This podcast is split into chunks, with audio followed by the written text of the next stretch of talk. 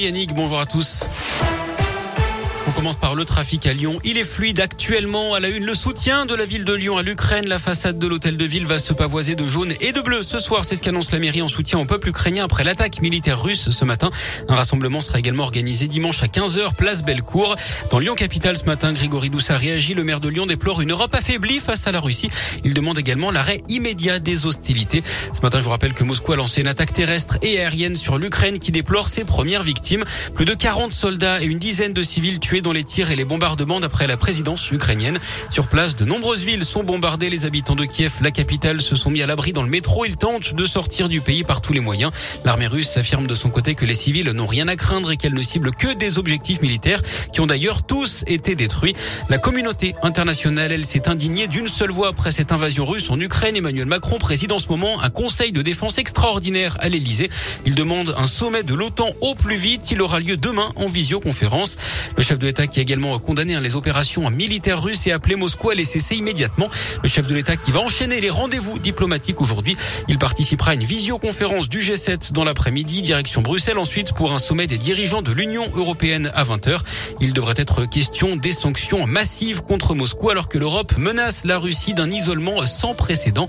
En attendant, l'inquiétude gagne les pays frontaliers du conflit. Berlin se dit prêt à aider massivement la Pologne en cas d'afflux de réfugiés fuyant l'invasion russe. La Lituanie, a instauré à l'état d'urgence. Ce matin, l'OTAN annonce également prendre des mesures supplémentaires pour protéger les alliés sans plus de précision euh, pour l'instant. Sur le plan économique, les conséquences pourraient être très lourdes également. Le prix du gaz naturel a flambé de 50%. Le baril de pétrole dépasse les 100 dollars pour la première fois depuis plus de 7 ans.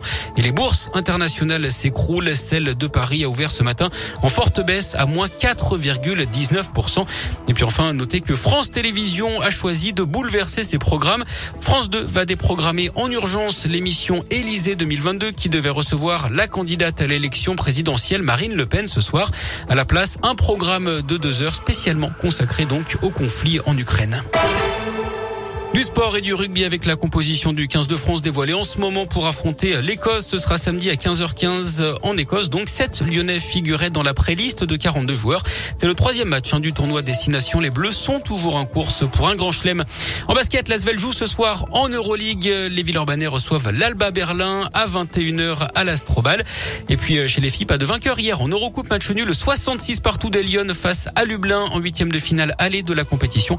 Match retour mercredi prochain Amado Bonnet. Basket toujours avec un match qualificatif pour le mondial. Ce soir, France-Portugal à 19h et puis de la Ligue Europa Conférence en foot. Marseille joue à Bakou en Azerbaïdjan pour défier Karabag à partir de 18h45. Merci.